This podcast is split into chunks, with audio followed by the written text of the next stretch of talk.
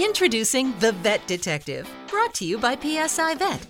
A quick and candid series for veterinary professionals where we uncover the underlying challenges that limit your business's potential. Featuring your host, PSI Vet's Kimberly Schaefer.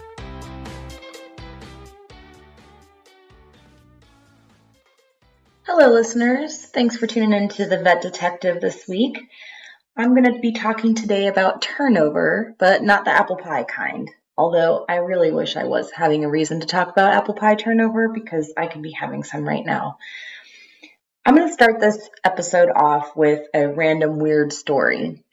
So, I went in a clinic once to speak with the practice owner. Never been there before. Um, and the thing that I noticed right away was that there were flies in the lobby, and it was very humid and kind of sticky. And there was a, just one receptionist sitting at a desk, and she just yelled back to, uh, to the back and said, uh, yelled back to the, by first name to the doctor and said, "Come here." And uh, this practice owner came to speak to me. Um, he was wearing, you know, pants and a dress shirt, but he had Birkenstocks with, uh, you know, open toes. Um, and although he was very welcoming, I couldn't get past the appearance and the flies. So I just wanted to to tell you that weird story as an icebreaker and also get you thinking about um, presentation. So when we jump in and we start talking about turnover, is it common right now? Yes, absolutely. Every practice I speak with is actively hiring. I can't go into a practice without having them ask me if I know anyone that's willing to work there. So a lot of times people are, you know, actively have posts on Indeed or LinkedIn. Those are about three to four hundred dollars a month. Leads to candidates um, or not, but most of the time they get get a bunch of candidates. Um, some are qualified, some are not qualified, and the qualified ones, you know, lead to appointments that either get canceled or actually have no shows, which is something that I don't really necessarily remember having to deal with much when I was in practice and actively hiring. So the no-show thing is is kind of interesting. Um, and I'm sure that you guys listening can can relate that you've had these similar situations. So how do we change this? Now, today we're going to just talk about a bunch of different things that can really impact whether or not you have turnover or not.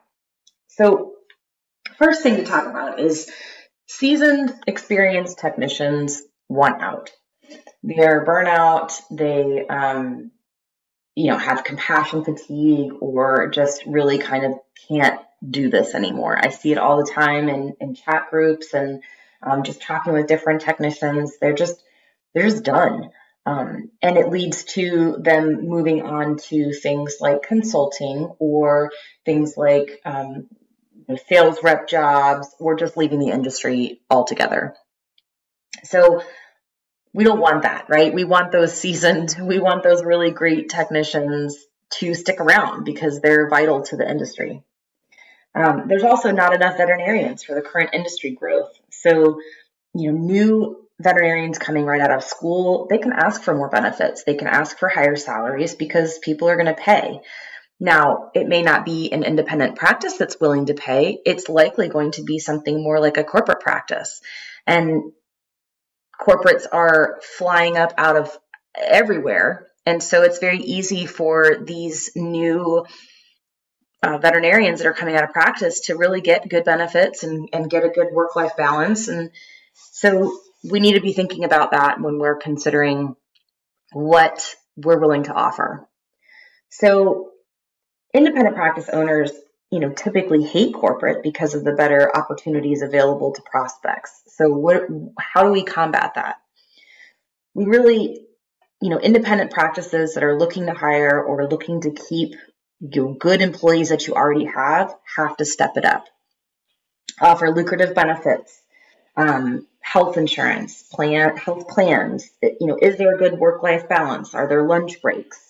Um, is there community involvement? Do you provide uniforms and, and not just uniforms that you wear to work, but do you provide jackets and sweaters and swag for the practice? Uh, you know, are there bonus programs or profit sharing? Do you have 401k?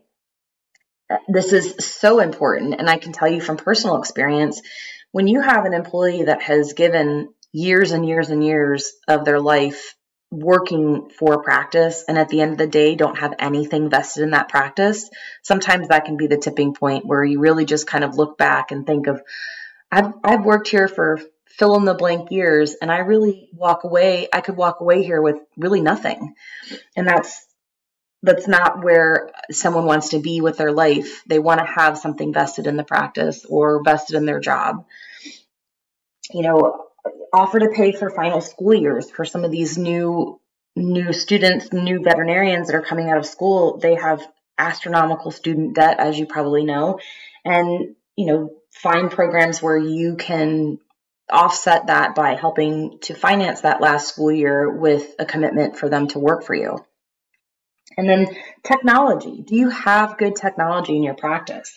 Old school doesn't work anymore. So you know, people who are looking for jobs and not just millennials, even, you know, the zennials and some of the baby boomers, they're looking for places to work that are up to times with technology, have good ways of, of reaching clients, have good ways of having communication within the practice. And so, you know, making sure that you're taking a good long look at your your current uh, technology that you have and and maybe consider amping it up a little bit. If you're still still have paper records don't have a text you know opportunity for your practice don't have an online store um, you know some of those things you know still doing paper reminders things like that um, can be can be a make or break for someone who's looking to work at your practice or stay at your practice. Do you guys have any education and training? Um, are there advancement opportunities? And what is your culture so, you know, I've thrown out a lot of different things that we can dive into a little bit more, but really put yourself in in, in their shoes, a potential hire or an employee, a really good employee who's been with you for a very long time. Would you want to work in your own practice if you came off the street? Would you feel like you would be um, satisfied, paid well, appreciated, and have a good sense of um, ownership in in your job if you were just you know a person that you were trying to hire. So when we look at kind of dive in a little bit deeper to some of these things that we talked about you know do you have core values? People want a sense of purpose. So everything ties back into your values and your why. Um, i'm sure i'm sure some of you have heard of the simon sinek why but it, it is really important because it really is going to again make or break that attachment to your practice. Um, you know, everything tying back to those values. You can even have the merit based raises, bonuses, you know, any, any type of affirmation or kudos, um, as well as disciplinary and accountability. They, they can tie back into your core values. So, you know, when someone is hired, they have an expectation of what you're, what you expect out of them. The, you know, leading that into what their expectations are do you have a system in your practice? You know, SOPs or standard operating procedures are important to the newer generations. Um, the old way of thinking is is pretty much out, where you know, looking for things to do, kind of taking initiative and and figuring things out on your own. That's that's a little bit more of a an older way of thinking. And, and granted, I I come from that generation as well, and it's hard to get out of that mindset and not understand like why people don't just want to work or want to look for things to do. But the newer generations aren't lazy. They're not just looking for reasons to, to not work. They just have a different way of, of working and, and, and attaining goals. So they want structure. You know, when you provide adequate training and direction, your team can check off the boxes and feel accomplished. And so they have more of a sense of like, like I said, accomplishment because this is what I was supposed to do. I did it. Check. Versus I don't really know what I'm supposed to do, but I think this is what I'm supposed to do. So I'm going to go and try this and hope that someone is happy that I did it this way. And then, you know, are new employees welcomed by seasoned staff? So do they have to go through an uncomfortable time of having to prove themselves? You know, atmospheres where learning and growing um, where learning and growing is fostered will help with retention. I've heard so many stories of these, you know, seasoned techs or seasoned doctors that just put new employees through the wringer. Like they, you got to prove yourself to me to be worthy of working here without having, you know, without being bullied, essentially. Um, it happens, it's out there, and I'm sure some of you listeners can either relate or have been in those situations, and it's not fun. It's not someplace you want to work. Um, I worked at a practice once that had a similar kind of initiation phase, and I left the first couple days that I worked there in tears because I just felt like an idiot. I felt like I wasn't smart enough or good enough for the practice. Now it it did it did change over time, but that's tough.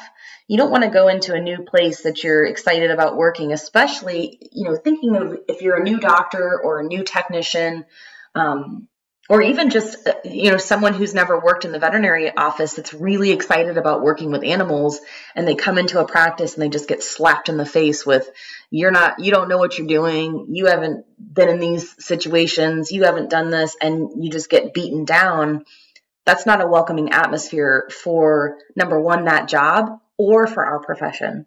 And what we need is to be building people up. We need to be making sure that there's opportunities for you know advancement and and learning and mentorship and things like that so that people get excited about this industry and people aren't leaving it. People aren't getting burnout and leaving. Um, what we can we can tell from covid is that if it hasn't taught us anything is that veterinary medicine isn't going anywhere um, people need to have you know their their pets taken care of that's that's something that's not going to change. And, um, but if we lose all of our people and we lose potential people who want to take care of animals, then we're stuck in a, really bad situation. So I really just want to really zone in on that, that the, the culture and the atmosphere of your practice is, is so, so important. And there's so many times where I, I talk to practice owners or practice managers that you know, think they have really great benefits or think they have a really good place to work, but then they'll they'll actively look at me like they're exhausted. They if I say something like, "Do you have a lunch break?" and they laugh, like, "What's a lunch break?" That's not a good atmosphere to work in. That's not a place that anyone's going to want to actively seek out to work or want to stay when the neighboring practice or the neighboring hospital, um, you know, down the road or or even a different type of job has better work life balance. Um, that's going to be more attractive to employees and more more opportunity for them to want to leave your practice. So, I want to just uh, tell you a little story about um, something that I encountered about a month ago when I was visiting one of one of my my practices. So, um, having to do with whether you're burning your team out. So I went into this. I, was talking to a practice uh, practice's office manager, and was she's clearly a stellar employee. She was very intelligent. Um, she had brought a lot of assets to the team from her previous experiences, and she had great ideas. Um, she had already created some really really cool things in the practice, but she was exhausted and felt like there was really no end to her chaos. I could feel it in her her demeanor. I could feel it in the way that she was talking. You know, the, the practice was extremely understaffed and the practice owner had one ad out and that ad was like a combination ad. So it wasn't even a targeted ad for a specific role. It was just kind of like um, a blanket one ad to try and gain attention from anyone in the veterinary field to come work there which isn't going to really it's not directive to, as to whether you need a receptionist or um, or a, you know a veterinary assistant or a technician. So the practice owner also didn't want to invest further in additional ads or recruiting efforts, thinking you know word of mouth would work. They had a really great practice, um, and this office manager was literally drowning um, and sadly, she was probably a little bit overqualified for her role, and I can't imagine she is going to want to stay there much longer. And this is a this isn't a bad practice. This is a very nice practice with really good people. The owner is wonderful as well. And so, you know, you could walk in and be like, this is a beautiful practice. I want to work here. This is great. They, they, they do provide good medicine. They provide good client care, everything. They checked off all those boxes. They had, um, a pretty decent benefits package. Um, they, they paid fairly decent for their employees, but in the end, they weren't willing to invest in ways to get more employees to help the team. So they were unintentionally burning out the really awesome staff that they had. And that's they you end up having people leave and you end up just keeping on the wrong employees because you just need a body in the practice and that creates more toxicity and this whole circle of of badness. So invest in in recruiting efforts, invest in a really good ad, you know, look for your your resources that are available to you. If you have consultants that are working for you, they can likely offer some kind of training or, um, you know, recruiting efforts and just give it a try. At least, even if it doesn't pull in a new employee, if you're understaffed, it'll show your team that you're you're with them, you stand with them, and you're you're actively looking to make their life easier. So, you know, COVID has created a myriad of problems, but what it also has done is increase revenue. And in most practices, now granted, there are some that, that weren't able to survive, um, but for the majority of practices that I've spoken with, everyone is busy. Um, everyone is seeing a, a, crazy amount of new patients and and even existing patients. So what that equals is revenue. Now, if you're a practice owner or a practice manager and you're reviewing these metrics and you see that you're increasing revenue, then reward your team. Reward your team with raises or bonuses, or even if it's not, you know, a salary increase, put money in training, put money in recruiting, put money in things that are going to make their lives better and make their work life balance better. Um, if you if you have the money, you know you got that because these people worked really really hard to keep the practice afloat during those busy times, and so it's really important that you know you you show them that. And I'm sure there's plenty of listeners that are doing this and and are you know offer the best possible scenario for their team and their team knows it and and you're still busy and you're still understaffed and I get that. But I just want to bring attention to some of the things that are often overlooked when when saying like oh we can't we can't keep anybody or we can't we can't hire anyone. Everybody's looking. There's nobody out there. There are people out there and and I see that in some of those those um you know group forums that I'm I'm looking at where you know people are are looking for places to work and then there's just this like slew of messages that come in like oh well you're going to be burned out and um, you know 20 years in and and I can't take it anymore. So there are people that are good employees but they're just they're ready to leave the profession. So we have to do everything we can to to keep them keep them with us, keep them engaged, and keep them happy. So, if you have questions, if you have thoughts, um, you know, we can we can definitely have a Q and A later on um, in some in a further episode. But um, when we talk about some of these different benefits, you know, we really can dive in and talk a little bit more about benefits. Um, I'll start with uh, just chatting about some health insurance plans. You know, a lot of practices, actually, the majority of practices nationwide don't offer health benefits. So that means that employees have to get their benefits from, uh, you know, a spouse, or some of them are getting them from their parents, um, or some are getting them from the exchange, or not having benefits at all. So even if you can't afford full benefits. There are options out there. There are health plans that are um, you know minimum essential plans that you can offer. There are things that you can do to, to offset cost of, of health benefits. And if you're not doing that then you're you're behind the eight ball on every everything that other practices are doing. Is there work life balance? I mentioned earlier about the lunch breaks. I can't tell you how many practices just don't have a lunch break. They just don't have the ability to stop what they're doing. Practice is open and doesn't stop.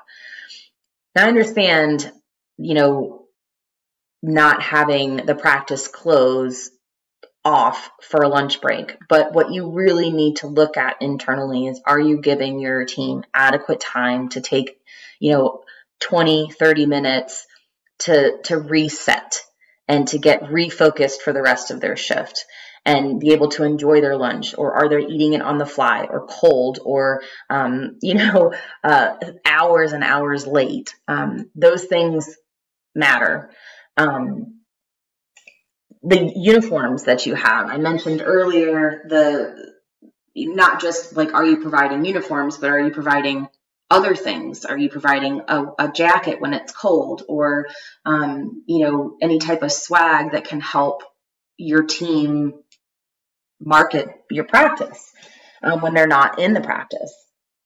And and what does that look like? Are you giving them one set of scrubs to work five days a week, um, which doesn't really make sense.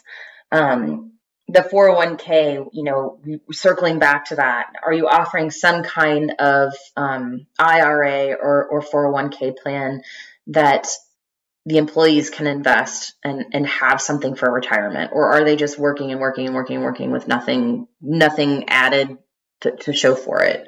Um, offer to pay for the final school year. We talked about that. Um, I've seen practices that will factor this into their um, associate veterinarians contracts where they will help facilitate paying for uh, you know funding that last school year with the agreement that the associate will work for the practice for a set amount of time three years five years whatever whatever the is fair for that particular situation. And that gets that um, new grad invested in your practice number one and it also helps you be able to guide the the new associate and mentor that associate into you know the type of culture that you want to have for the practice and then technology i'm just going back to my list earlier the technology is is so key um, you know when you're thinking about looking for a new employee because you have turnover people that are going to apply for your job are going to visit your website first. So, does your website look clunky?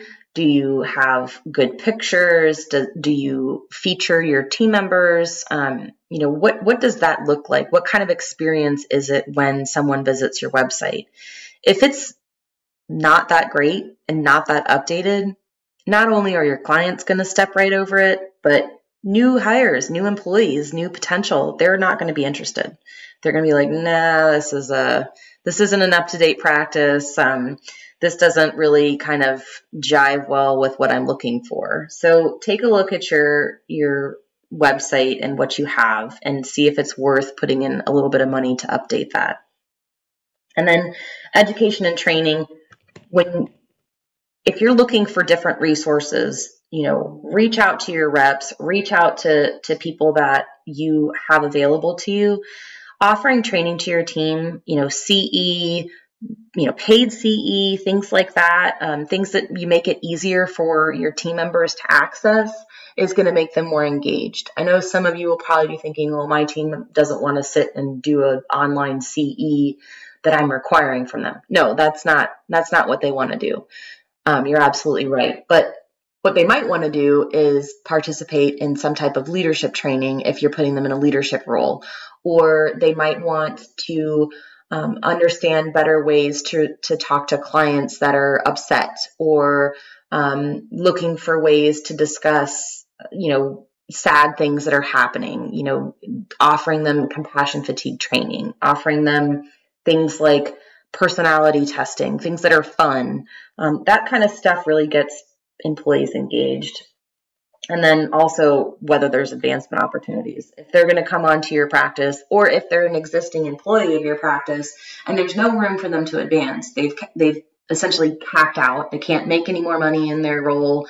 They can't move up to any other role because other roles are taken, you know, people don't want to be sedentary their entire life. So, what types of things can you offer them? Can you offer them, even if it's a branch out of their existing job? Can you can you give them something to to have ownership with? Maybe they take over OSHA. Maybe they take over um, AAHA. If you're an AAHA practice, like the the books for that, um, the preparation for the um, when they're going through and, and doing their checkoffs, giving them some something else to be responsible for if they want that is sometimes really helpful.